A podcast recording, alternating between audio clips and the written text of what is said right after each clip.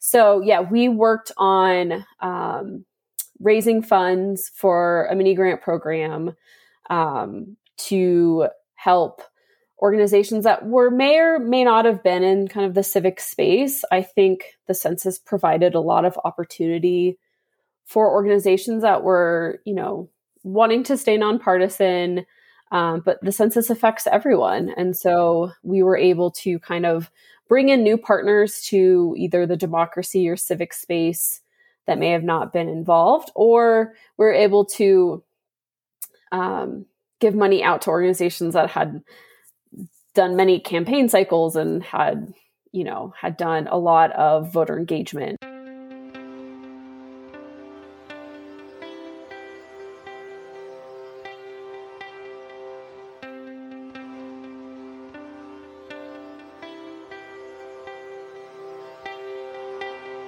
Listening to Relish This, the Purpose Marketing Podcast. Here's your host, Stu Swineford. Hey everybody, Stu here with a really great episode of Relish This. My guest today is Jillian Winburn, and she is the executive director of Together We Count. And Together We Count is this really interesting nonprofit that spins up activities once every 10 years um, as we approach the census, and they help create coalitions of people who are helping to make sure that as many people as possible are being counted for our uh, our census taking. We talked a lot about kind of the inspire phase of engagement, given that they have to try to figure out how to keep people engaged during this kind of lull, and also have a real challenge with getting messages out and getting the word out about the census and, and how important it is. It was a really fun conversation where, you know, she, she went into a, a ton of detail in terms of all the great work that they're doing over there. And I hope you enjoy it. I had a great time talking with Jillian. Here we go. Jillian, how are you today? I'm doing well. Thanks.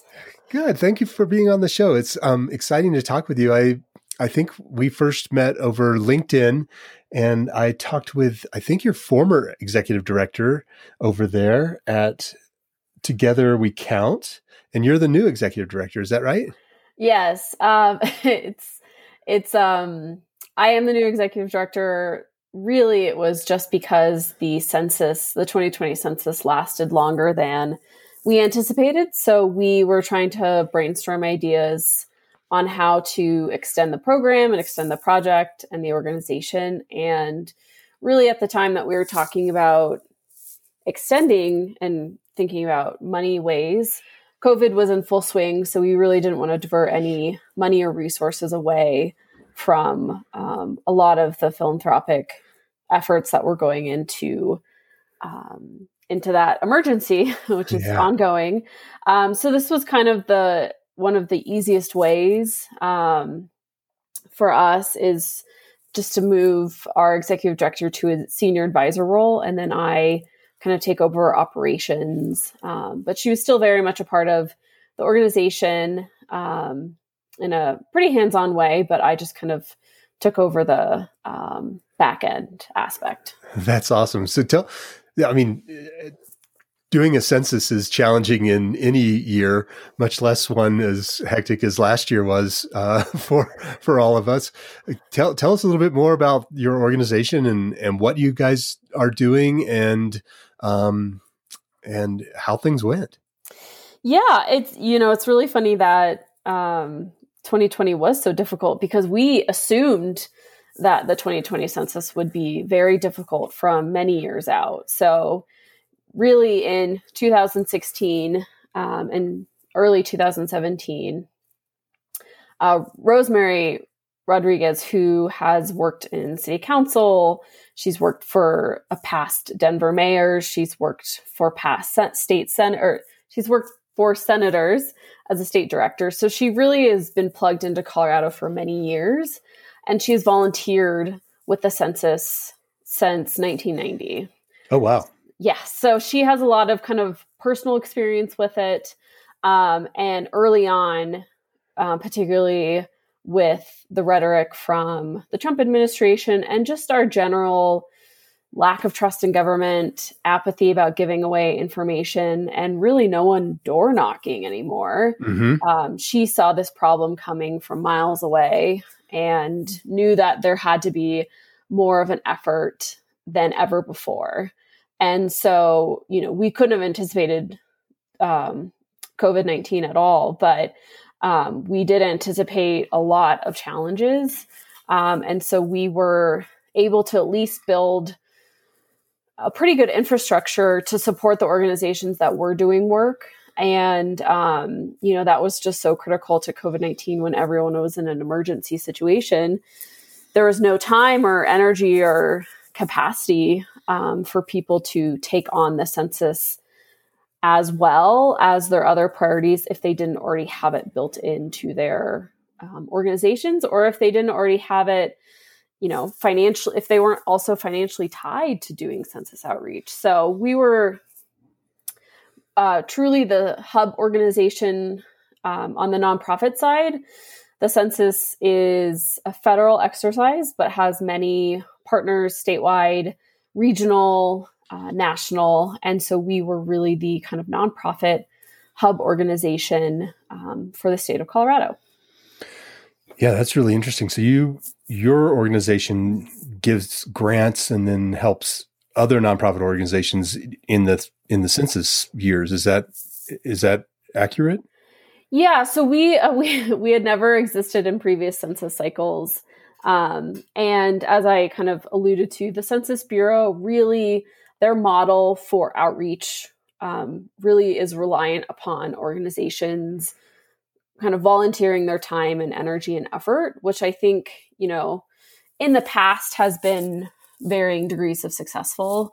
Um, but as we have, as we as a state and communities rely more and more on direct service providers and nonprofits, we knew that they would not have any capacity without any financial incentive to mm-hmm work on the census. And, you know, we spent many, many moons and, um, you know, many years talking with nonprofit organizations, and they all really said the same thing like, we need money.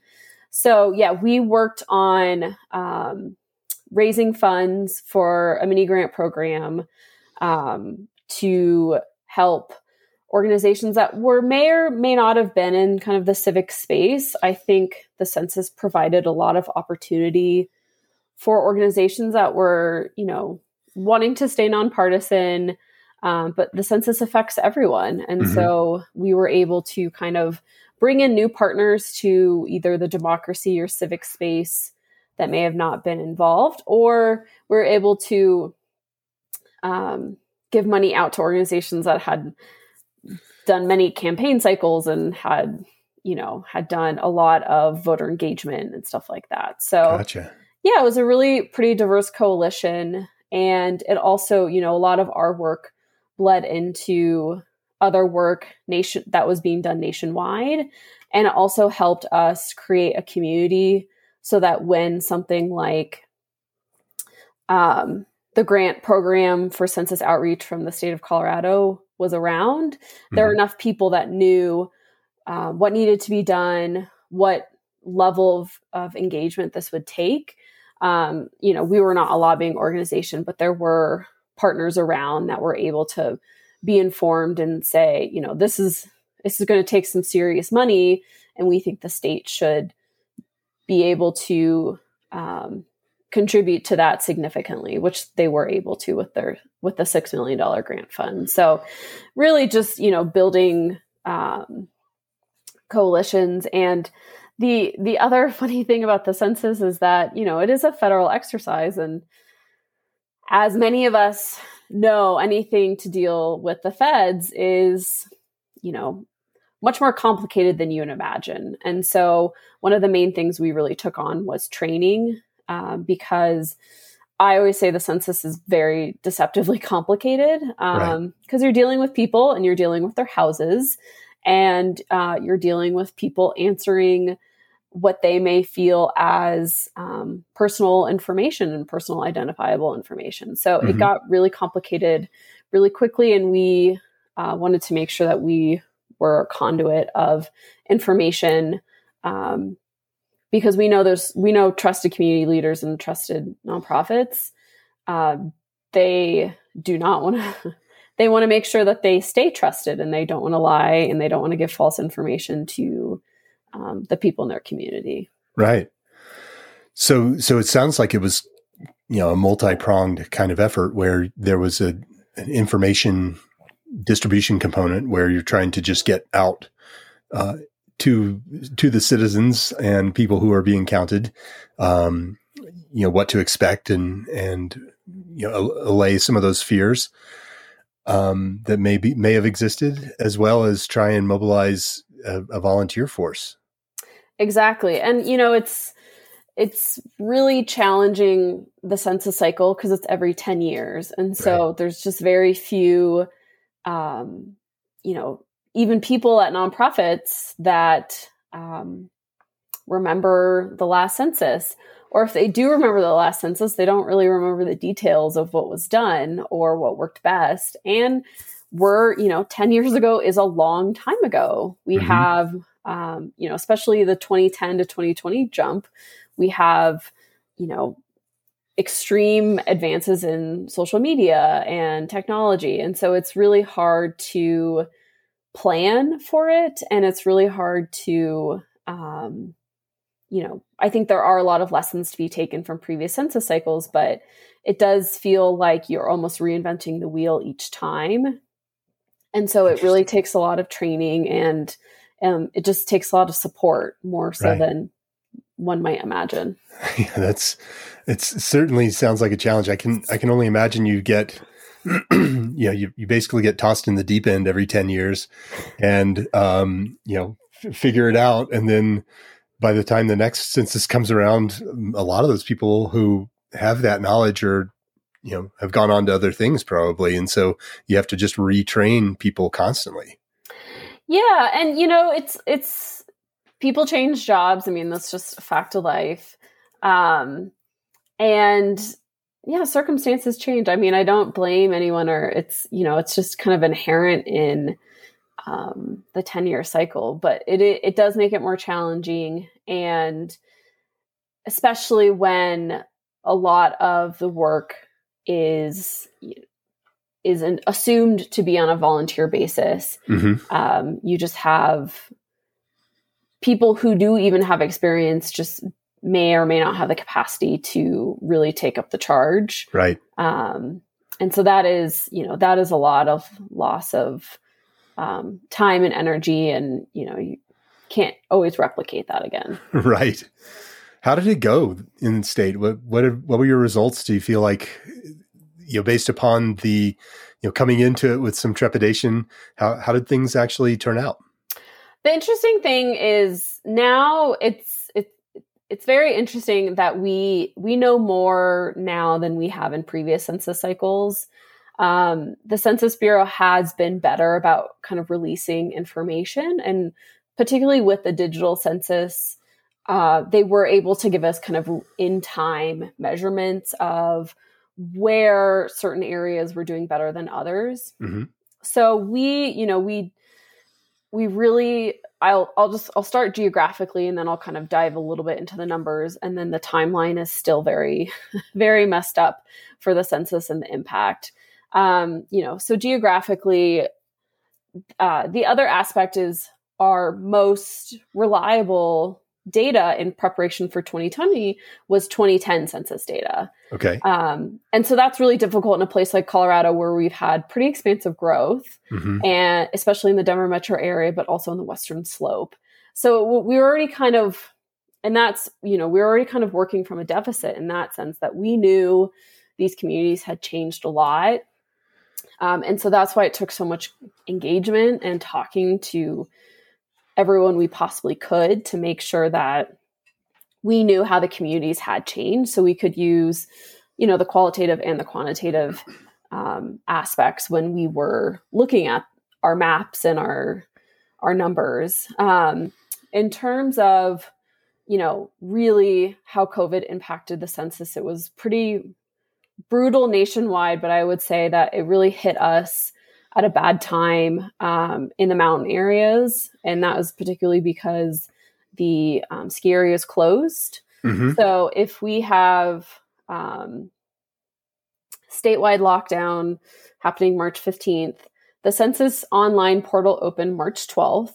So Okay. you're at least able to be online. Um, but pa- particularly in these kind of what they what the Census Bureau calls group quarters, um, a lot of in person in person canvassing. Um, that was supposed to commence on um, March 20th, around March 20th. So that was all suspended. So Right. basically, if you lived in a rural area of Colorado that doesn't receive mail consistently, or you have a P.O. box, you probably didn't know that the census was happening maybe until June. Okay. So we lost a lot of months in critical areas um, that we that really just we couldn't really do anything about. Um, so we, you know, and there were definitely pockets of the Front Range area where you know we um, where we lagged behind, but the the good thing is that we were kind of able to see that sort of early um, and so we were able to kind of at least do our best to course correct um, and try and help specific communities do targeted ads um, targeted social media stuff like that. Um, so we because of the covid delays um, you know the whole operation was delayed. We had you know the online portal was up until october october 15th but we did have the delays in the door knocking um, pro- operation which is really critical. So due to those delays we won't get the official census numbers um, until late 2021 and this will impact redistricting um, and a whole host of other aspects that the census bureau hasn't exactly told us yet right. um, but really, the delays were just um, critical. The initial numbers are that in Colorado, we potentially likely missed around 64,000 people, um, which is not insignificant. It's a large number. Um, I think the questions that we will always be looking for is who do we think those populations were? Where were they located? Um, and we we can have a little bit of a, a sense of where they might be located just based on um, the data that the Census Bureau released, but that's sort of Right. where we're at right now. So we Interesting. did, and I, you know, in any census, you do miss some people. There are people that are overcounted, and there are people that are undercounted. Um, but the two critical elements are the rural populations, which is a significant part of our state, were really delayed in receiving any census information. And the second population is the college kids. So typically, college kids are counted where they're living on April 1st. And that can be, you know, their residential dorm, or it could be, you know, if they're living in a college town on off campus housing. Mhm. So when you had those kids sent home before April 1st, there's a lot of confusion on um, where they should be counted. And so, you know, it was very confusing on the Census Bureau end, um, on our end, and it was really challenging to communicate that to to our no- grantees and to our nonprofit partners and to our coalition um, because things were changing daily and um, we really just didn't have a good sense of the timeline and the operation. So it was it was very chaotic um, and it's still i would say it's still pretty chaotic in terms of them make, combing through the data and making Right. sure that it's accurate So are you are you guys are you still active right now or has the has the nonprofit kind of spun down for the time being until until we approach the next census? Are you do you run full time um, you know th- throughout that 10 year cycle? Yeah. Um, so we are winding down. Um, ideally, I think all census work should work in between the 10 year cycle, but Mhm. The reality of, you know, nonprofit work is that, you know, it's, it's not necessarily realistic to continue to do census work uh, for the next, you know, four or five years without um, anything concrete.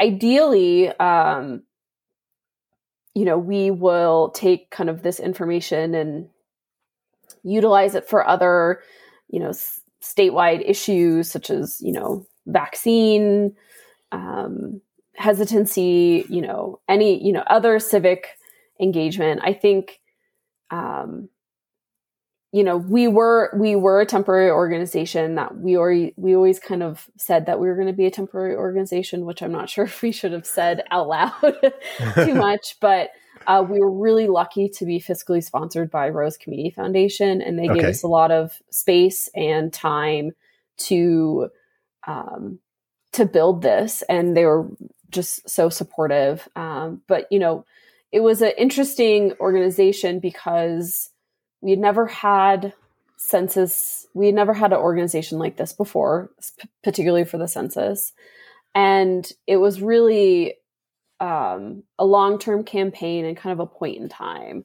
So I think those are really valuable organizations, but they are challenging in where they house, how do they look, how do they pivot. Um, and I think, you know, part of the reason is Rosemary is kind of semi retiring, uh, which she has done before, but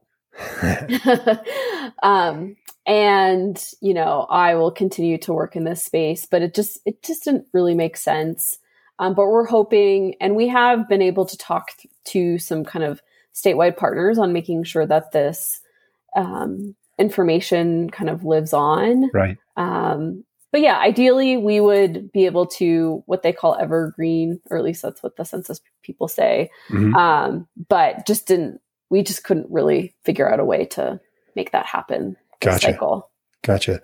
So, does the bulk of your revenue come from grants and and partnerships, or where where do you where are you funded? Yes so we're almost um, fully funded by colorado philanthropic organizations. Um, we did receive a pretty sizable grant from a national advocacy organization that was um, kind of a group of national funders um, that kind of pooled their money together to give out grants to people working on the state level, but we were mostly funded by um, Colorado foundations. Interesting. And does that fundraising does that typically happen during that the five year kind of on cycle that I heard you talk about a little bit, or do you start fundraise fundraising right away for for 2030s um, census, for example? Um, I think there's a couple of different ways that we think that, you know, there's what we did and what we think will be better in the future. Um, a number of cities did create positions for census outreach coordinators. And we think that more cities and counties should do that. Um, we think that they should write it into their budgets starting in the in probably 2027 and Okay. I ideally tie it a little bit more to economic development. I think that is one component that we didn't quite make the connection early enough um, because the census is really economic development. It's Mhm. it's paying for schools and jobs and roads and you know opportunity zones and you know community develop block grants are all based on census. So um, ideally, that is one way. We do think that the state should continue to um, make this a you know legislative priority. Uh, they were able to allocate six million dollars, which was not insignificant. Um, but you know, we had a report done by the Colorado Fiscal Institute that called for twelve million dollars for Mm. you know robust outreach. So we assume we know that it will continue to take that money take that much um, and really this is hinge this is dependent upon the federal level um, making census work still pretty voluntary on the state and community level. So we don't anticipate that the Census Bureau will be able to have more resources for state and local, um, either nonprofits or governmental organizations. So while we were were really happy that the philanthropic organizations, you know, took a took really a gamble, they'd you know they had never really had to invest in census work before. Um, so while we're really happy, we also think that there should be continued funding streams um, from you know state and uh, local agencies because it affects so much of our state, our bottom line, right, um, right. and it's you know it's it's what we're it's what we have for ten years. So I think we, I think we were really lucky, and um, we were able to tap into great networks and um, really had great support behind us. Um, but ideally, we would like the support to be a little bit more institutionalized in the government. And it's it won't happen at the federal level just you know i can see that on the horizon but at the state and local level. Yeah it's interesting. I like the idea of this economic play. Um, you know typically one of the things that i found i'm on the steering committee of colorado outdoor business alliance and and one of the things that we've noticed is is just really framing the discussion in a way that's going to resonate with the the person you're having that discussion with um, can be really effective. And so we're all about um, environmental causes and and um, you know land stewardship and and lands conservation and things of that nature. And when framing arguments or or discussions, I guess uh, around um, around those issues, depending upon the audience, we tend to recommend that um, that people come at that discussion from a, a, variety of different ways. And when when you're speaking per, perhaps with with um, you know more green or progressive candidates, you can you can really come at it from that environmental stewardship kind of language and perspective. But when you're speaking with um, you know someone who's more fiscally conservative and and you know business oriented um, just adjusting the way to have that conversation so that it comes from that perspective of of you know small business growth or just economic um, stability um, can be just a really it's it's just really interesting how you have to change that argument when when you're when you're making it based upon who who you're speaking with, and um, and so I can see how how coming at it from different perspectives when you're when you're trying to to get people on board with funding um, could be a really interesting challenge for you guys. yeah, and honestly, that was my favorite thing about talking about the census was it was literally like take any topic and I will relate it back to the census. so we had I had a couple presentations and you know we live in Colorado. We have a lot of people that just choose to live off the grid mm-hmm. and do not want anything to do with local, state, or I mean, especially federal government. So, you know, I had a lot of those conversations and and it, there was you know there was some pushback of just like this doesn't impact me. Like i don't care. I'll just skip this one. I'll sit it out. And um you know they had obviously come to whatever community event or um, senior event. I did a lot of senior events. And so i would say oh well how did you get here today? Right. Uh, what road did you drive in on? Because i guarantee you that you know looking at our transportation budget in the state of Colorado, like most of our projects are now reliant on the federal government. So the fact that you are able to get groceries in your mountain community is because we have you know federal highway dollars in colorado to pay right. for the funding of those roads so we got a little lucky with the census but i do i absolutely agree with your point that um, it really is how you frame it and particularly with with funders you know they have their own priorities. And i think that you know that is that's a great aspect and obviously integral to the to their organization. But um, with the census it was really just you know this impacts so much and everything. Um, it was really easy to to relate it. Yeah. and and bringing up the colorado outdoor business alliance I think that was one area that we really just could not get our feet under. Um, you know, the census is nonpartisan, and right. in the past, in 2010, the the National Census Bureau has had pretty good um, relationships with McDonald's and Walmart and you know printing it on receipts and you know even just really simple stuff like that and we really we just didn't have that this year right. and that was pretty much I will personally say due to the politicalization of it by the Trump administration. Mm-hmm. Um, and so we had a number of businesses that just were like, it's just, it feels too political. And that I hope, I hope will change um, by 2030 because it's just, it was just the most silly argument. Um, and, uh, you know, I would just be like, but it's in the Constitution. How can right. it be political?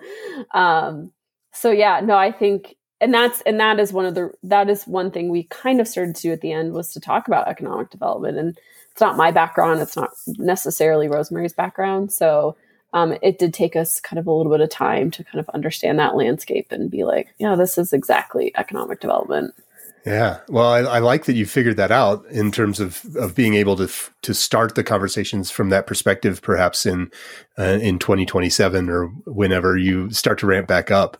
Um, mm-hmm. You know, having that as the as kind of a, a framing opportunity is, uh, I think, is is pretty valuable. It's interesting too. You mentioned the the nonpartisan component of it and how it did get politicized a bit in this past year or this past cycle. Um, but it, I mean, that must be an interesting path to to trot as well, where you have you know foundations and organizations who may have some kind of political motivation or or you know desired slant. Um, you know how how are you how are you keeping those people engaged and and excited about what you're doing and maintaining that very you know middle middle ground position that you need to to maintain. Yeah, it it it had its I wouldn't say it was overall challenging, but it, it did have its challenges. I think it helped that um the census has happened before, so it wasn't this like completely new process. Right. Um, it started with the founding of our country.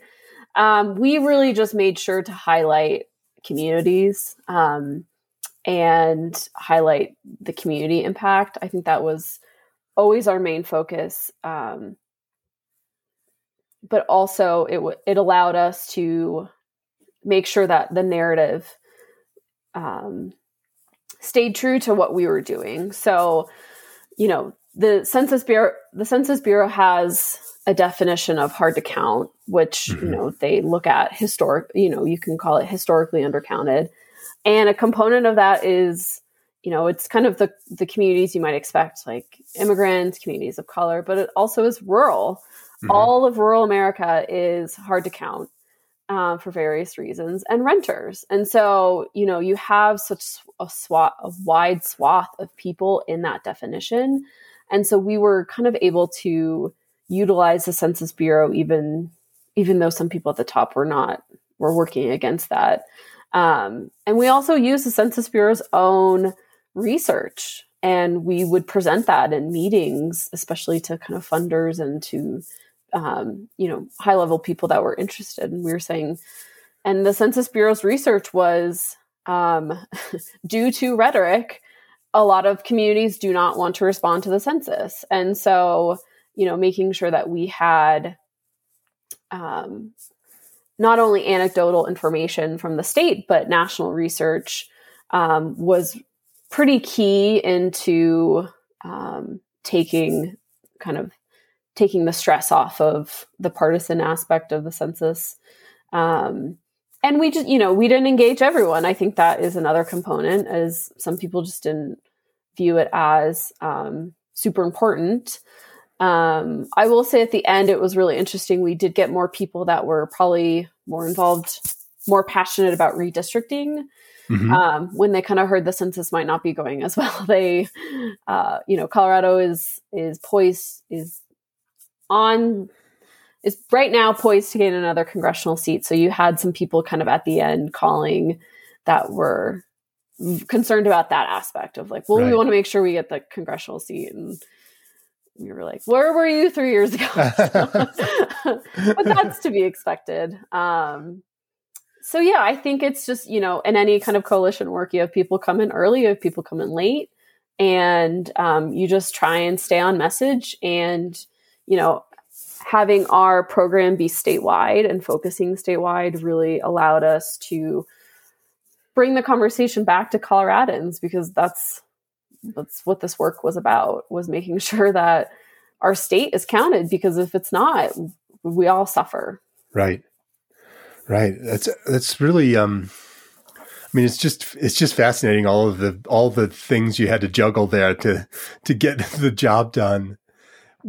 What portion of your uh, of your outreach or of, of, your your operating budget was uh, around that outreach piece um, in terms of just just kind of citizen education?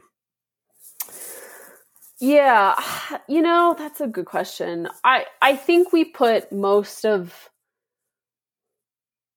you know, our method was train the trainer. So we would I don't know if I we probably should have had a larger budget, I will say. I, we didn't necessarily do the best job with social media. Um, mm-hmm. That was not um, something we prioritized that we probably should have.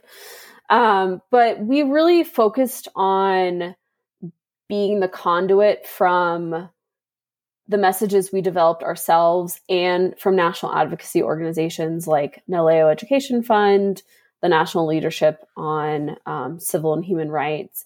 You know, they had staff and they had they have policy shops, they have communication shops, and so they were kind of presenting us with um, national messages, and then we would kind of filter it through and take it and interpret interpret it through the Colorado lens, um, and then pass it on to these organizations.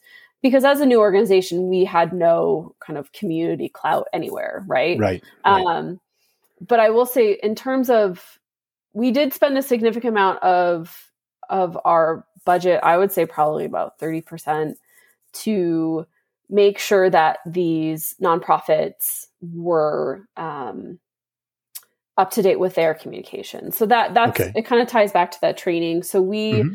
we developed a census guidebook. It was about 10 pages and it you know was kind of a glossy color um spe- Colorado tried to make it Colorado specific, but you know, after the training they could take this and they could either um use it with their promotoras or they could use it with their other staff um, and have a resource right there um, where we didn't they didn't have to call us every time they had a question. So we yeah. had that in english and spanish.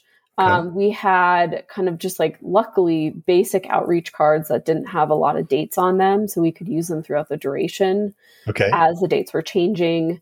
Um, and the other component is that we wanted to make sure that the information was as open source as possible. So I think, particularly with the coalition aspect, um, we did pay uh, a cartographer to create a kind of digital map of all of the grantees. So okay. instead of the grantees having to go through us if they wanted to contact someone, you know, in their region or in their area, they could just use this resource, go online and see who else got funded um, right. and where they were working because uh, that was the other thing that was really interesting to us is a lot of these nonprofits are you know they're expanding into different areas either permanently or temporarily and so their offices might be in denver but they work in park county or they work right. um, you know and they might have one staff member in like the san luis valley but mm-hmm. Their you know their main office is in denver. So we create an open source map just to you know with contact information and kind of a little bit of details um, to be able to see you know we don't want to be gatekeepers of this information. Like this is right. this is a coalition. This is you know this is really important work and we want to make sure that everyone knows as much information as possible. Um, and that is why we provided our trainings for free we gave out our materials for free. We really tried to be just like a, a useful resource for um, these organizations. Um, and so, yeah, I guess that would be in the wider comms budget, um, but it, w- it was a significant aspect of our our budget. Yeah, that's that's cool. I one of the things I heard you mention was th- that you didn't have a great um, or a robust social media presence. Um, but did do did all of these groups and organizations that came into that coalition? I'm assuming that they ha- had you know mobilized quite a few volunteers or or potentially had a, a, a wider reach opportunity that you could tap into. Yeah, absolutely. And, um, you know, especially with COVID, most organizations pivoted to some type of online engagement, um, which became really important. So, you know, we were able to make sure that those organizations had the good, the right messaging and the correct information um, available to for for their sites. Mm-hmm. Um, we did do some Facebook ads, uh, which was more challenging for census than um, typically because Facebook de- determined that census was a cause.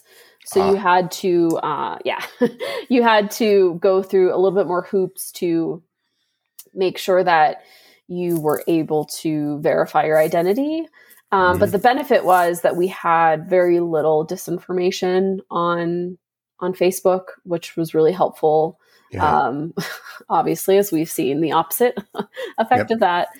Um, so yeah, so I think we we did do some of that, but you know, social media it's definitely not my expertise at all, um, and so I can't really speak to it, but you know we did we did do pretty well with our engagement online but i think you know it's it's really hard to remember back but there were we i think in 2020 we went we really went through some roller coasters of like really engaging online and then really disengaging online and kind of right. the yin and yang of it. So it was really hard to put a finger down on it. Um, we did have some uh, mini grantees and they they did phone banking. So okay. especially if their project was completely in person and they really had to pivot they they did have a number of volunteers kind of on deck. And so they're like how can we how can we do this phone banking you know and we helped develop a script um, things like that so there was a lot of pivoting and there was a lot of um, movement at the end as well so right. it was it wasn't easy but i think you know i was really impressed with how the organizations were able to handle it. Well, it sounds like you you know you made made the best of what you could do, kind of like everyone was was trying to do last year. It's it's like, well, okay, what do we do now? Exactly. Let's give this a whirl. Um, I I love the idea that you've mentioned a couple times in terms of teaching the teachers, and um, and just empowering people to to have um, you know the tools and the know how and and the authority um, to to be able to distribute that story, and that kind of falls in where one of the one of the phases of our in kind of engagement life cycle that we that we think about um, it falls into this inspire phase where really trying to get your all of your constituents or all of your stakeholders to just further the cause in any way that they are able. And whether that's making a donation or volunteering themselves or just sharing sharing the the word and spreading that message as far as as you can um, you know tapping into that wider network and giving them the tools to stay on message i think would be something to to really keep in the in your back pocket for for when uh, when we roll into the 2030 census time and um, you know who knows what'll be going on then but uh, um, but at least that becomes kind of a you know an, an arrow in your quiver that you can that you can deploy to um, you know to help spread that message and make sure that it's accurate. Yeah and it was it was it was great for us. So we had a half day of training that we did make mandatory um, for the grantees but we opened it up to um, anyone that wanted to join. And i think you know particularly when you have something like the census that seems so um kind of boring to a lot of people. right. You know, when you kind of talk through it and get into the weeds of it, you're talking about how you identify racially and, you know, particularly the fear around the administration trying to add a citizenship question. Right. And so you're getting into these like pretty weedy aspects of how do we talk through this and how do I self identify? I don't see myself on this form or like this is, you know, especially if you're from Middle East or North Africa, you know, right. technically the advice is to designate yourself as white. And so it was those tough conversations of, but I don't receive any benefit from labeling myself as white because I don't look white right. to other white people. You know, it was it was those conversations that made um that made the census more personal and it got over it helped i don't think it fully did but i think it helped them get over their reservations um, and helped us understand what those reservations were you know right. i can be very systems oriented and kind of forget about the people and uh, you know and then we would be in these trainings and they're just like you're telling me the government is actually going to keep this information safe like when have they ever done that and you're right. like, okay, let's talk through that. Like, let's talk about how the Census Bureau is surprisingly different. And I don't know why it is, or I can tell you why it is. Um, and I think, you know, one of the biggest challenges in the beginning was talking with the Asian American population um, because in 2012, the Census Bureau kind of admitted to the fact that um, they use census numbers um, for you know Japanese internment, uh-huh. and so dealing with that cultural legacy um, in an age where you know no a lot of people don't trust the government more.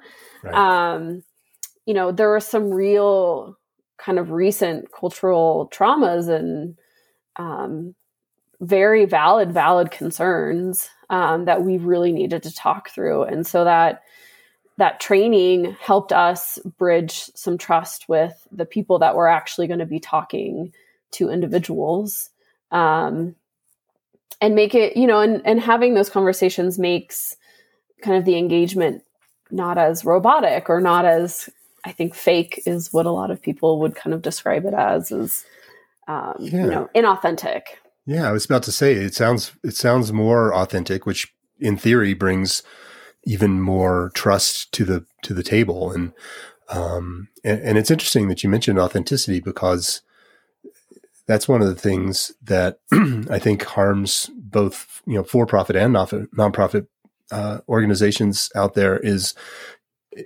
is correspondence and and automation, which all seem good. And we've moved pretty far in that direction in, in a lot of respects, but we've gotten away from that authenticity where, you know, emails and, and messaging and, um, advertising all feel like they're coming from machines as opposed to coming, you know, from a person to a person. And so there's seems to be a pretty, pretty decent, movement or or a desire to kind of step back from that and come back to the idea that that we can create interactions and engagements that are that are helping to build relationships and that that are more authentic and just taking the time to craft um, you know messaging even if it is going out in bulk you know craft messaging that that does feel like it comes from a place of authenticity. Um, and and so it's it's interesting that you're that you've seen that in in your work as well.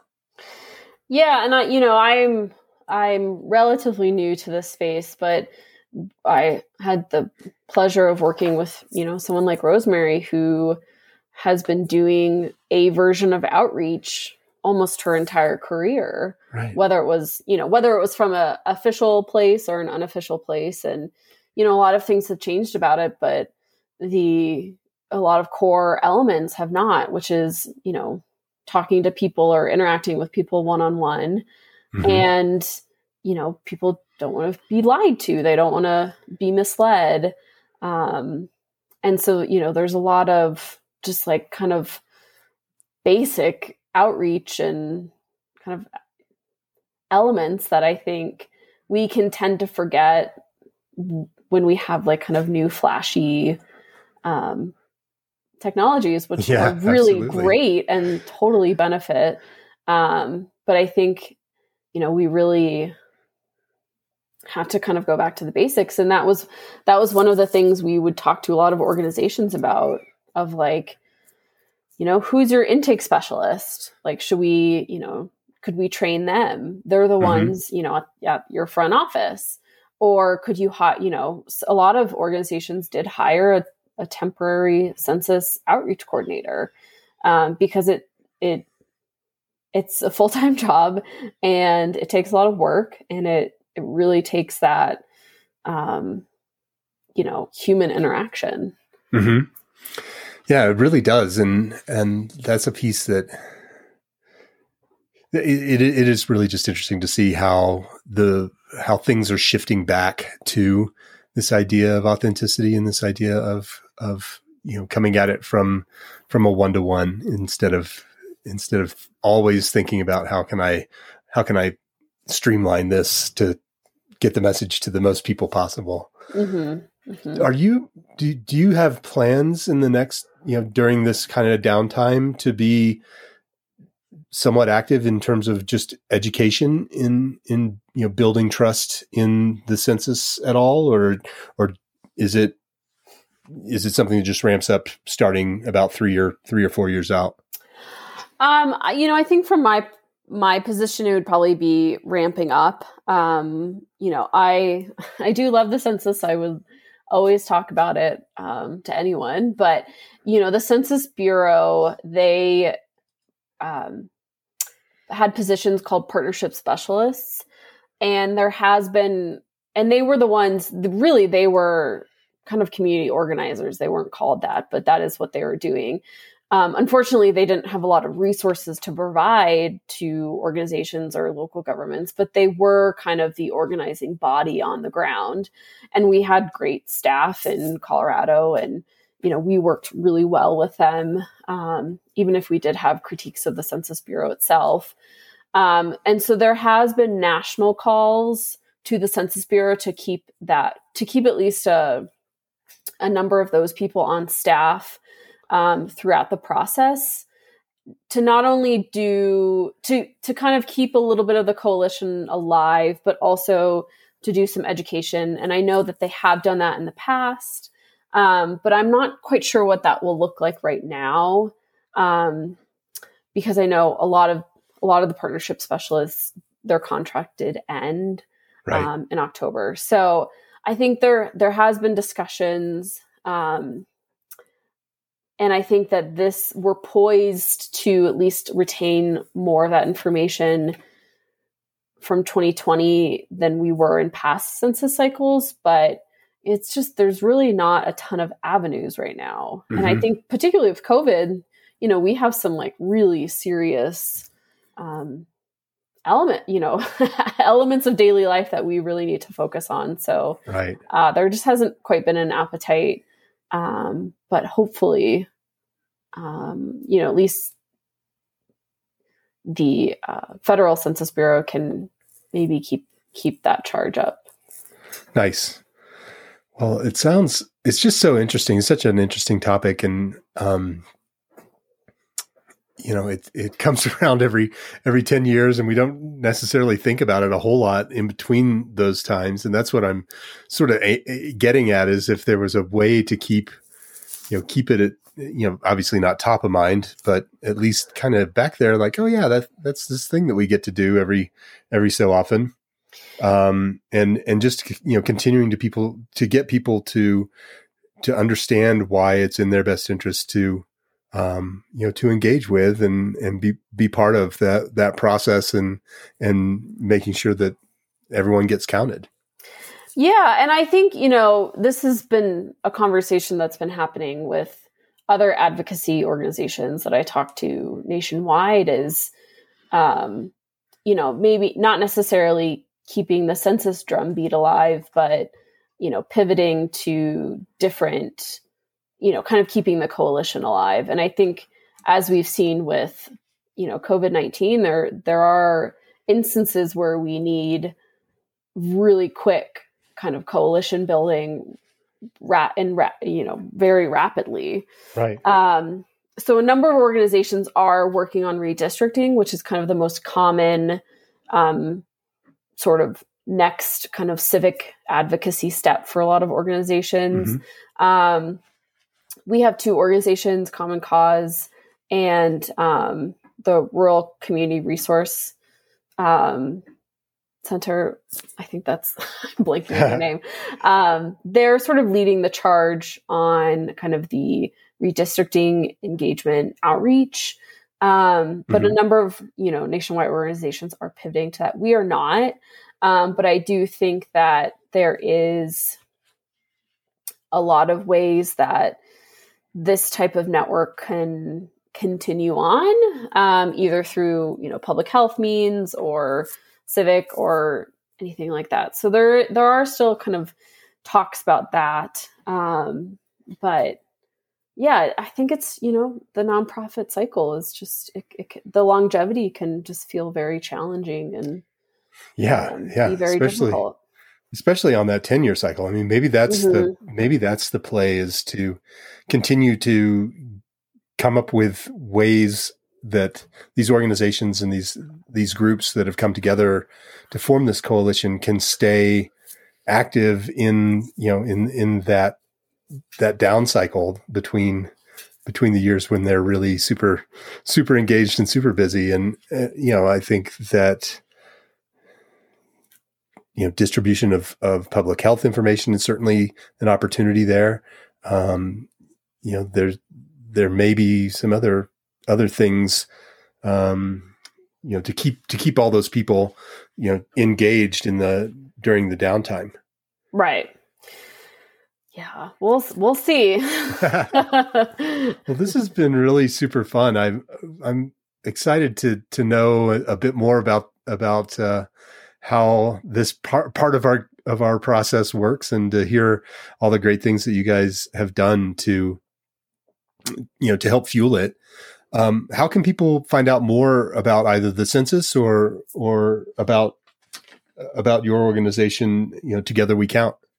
Yeah, I think the easiest way would be to go to togetherwecount.org and there you can see our we did a story map of kind of you know the timeline and there's a lot of visuals and maps of like how the census went in 2020 okay um, and then also there is kind of a you know we wrote a kind of policy guide guidebook for lack of a better term, for the 2030 census. So that is just sort of use, utilizing our best practices that we did in the 2020 census and getting either local governments, nonprofits to start thinking about 2030. And we provide kind of sample timelines, things we don't anticipate changing on the federal level, um, things that worked and things that that really didn't work. So all of those can be found on our website, and then you can contact me through that website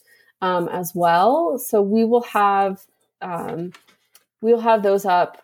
We were going to keep everything up through the redistricting cycle, but since we're not entirely sure when that will happen, we will we will you know continue to make sure that website stays up probably through the end of the year. Oh, that sounds great. I, yeah. I would encourage everyone to go check that out. Um, I'd like to end all of my shows with an ask or or an opportunity for you to give people something to do. I, I like um, the idea of having conversations that lead to action. So if um, you were to ask people to take an action after listening to the show today, what what would that action be? Oof. I feel it's funny. I feel like I've been asking people for so much for so long. Um, so there, I'm, there's the part of me that's like, oh, I've t- I've tapped myself out of that. Um, I would I would just ask people to you know really pay attention to redistricting. I it feel it can feel very partisan, but there is a lot that can be done just as a community member. Um, you know, they take testimony um, on how the lines are drawn. You know, there's a there's a large process that might shift a little bit based on when the numbers come out. But I would just, you know, pay attention to that.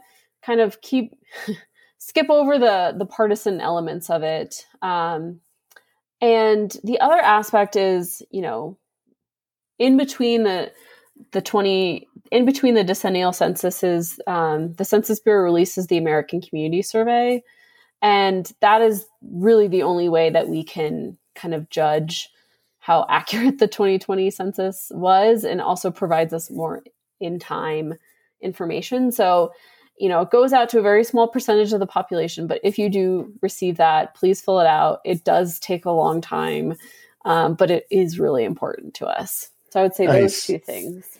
When does that usually come out?